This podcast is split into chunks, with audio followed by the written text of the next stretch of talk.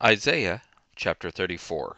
Come near, you nations, to hear. Listen, you peoples. Let the earth and all it contains hear, the world and everything that comes from it. For Yahweh is enraged against all the nations, and angry with all their armies. He has utterly destroyed them. He has given them over for slaughter. Their slain will also be cast out, and the stench of their dead bodies will, will come up. The mountains will melt in their blood.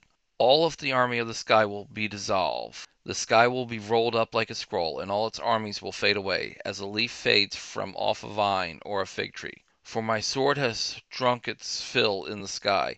Behold, it will come down on Edom, and on the people of my curse, for judgment. Yahweh's sword is filled with blood.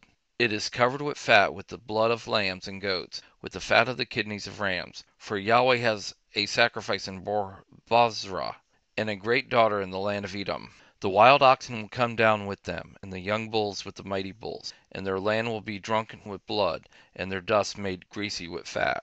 For Yahweh has a day of vengeance, a year of recompense for the cause of Zion. Its streams will be turned into pitch, its dust into sulfur, and its land will become burning pitch. It won't be quenched night or day. Its smoke will go up forever. From generation to generation it will lie waste. No one will pass through it forever and ever, but the pelican and the porcupine will possess it. The owl and the raven will dwell in it. He will stretch the line of confusion over it, and the plumb line of emptiness. They shall call the, its nobles to the kingdom, but none shall be there, and all the princes shall be nothing.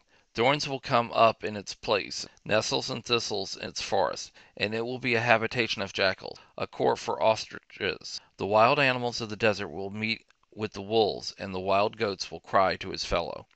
Yes, the night creature shall settle there, and shall find herself a place of rest. The arrow snake will make her nest there, and lay, hatch, and gather under her shade.